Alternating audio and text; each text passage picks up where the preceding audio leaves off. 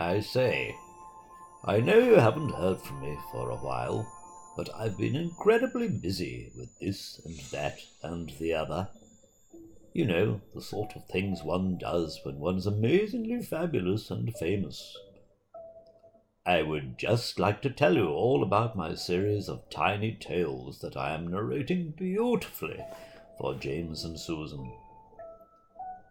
They are a collection of short audio dramas for your delectation about various friends of mine who get up to all sorts of adventures, and I'm sure that you will love listening to them as much as I have making them come to life with my dulcet tones. So do please check them out on iTunes, Google Podcasts, Podbean, Spotify, etc. And let me know what you think. Do they make you laugh, or cry, or smile? You can write to me on my blog page at www.toadally.com or leave a comment on the podcast thingy. And also, please be sure to subscribe and share them with all the lovely people that you know. Thank you.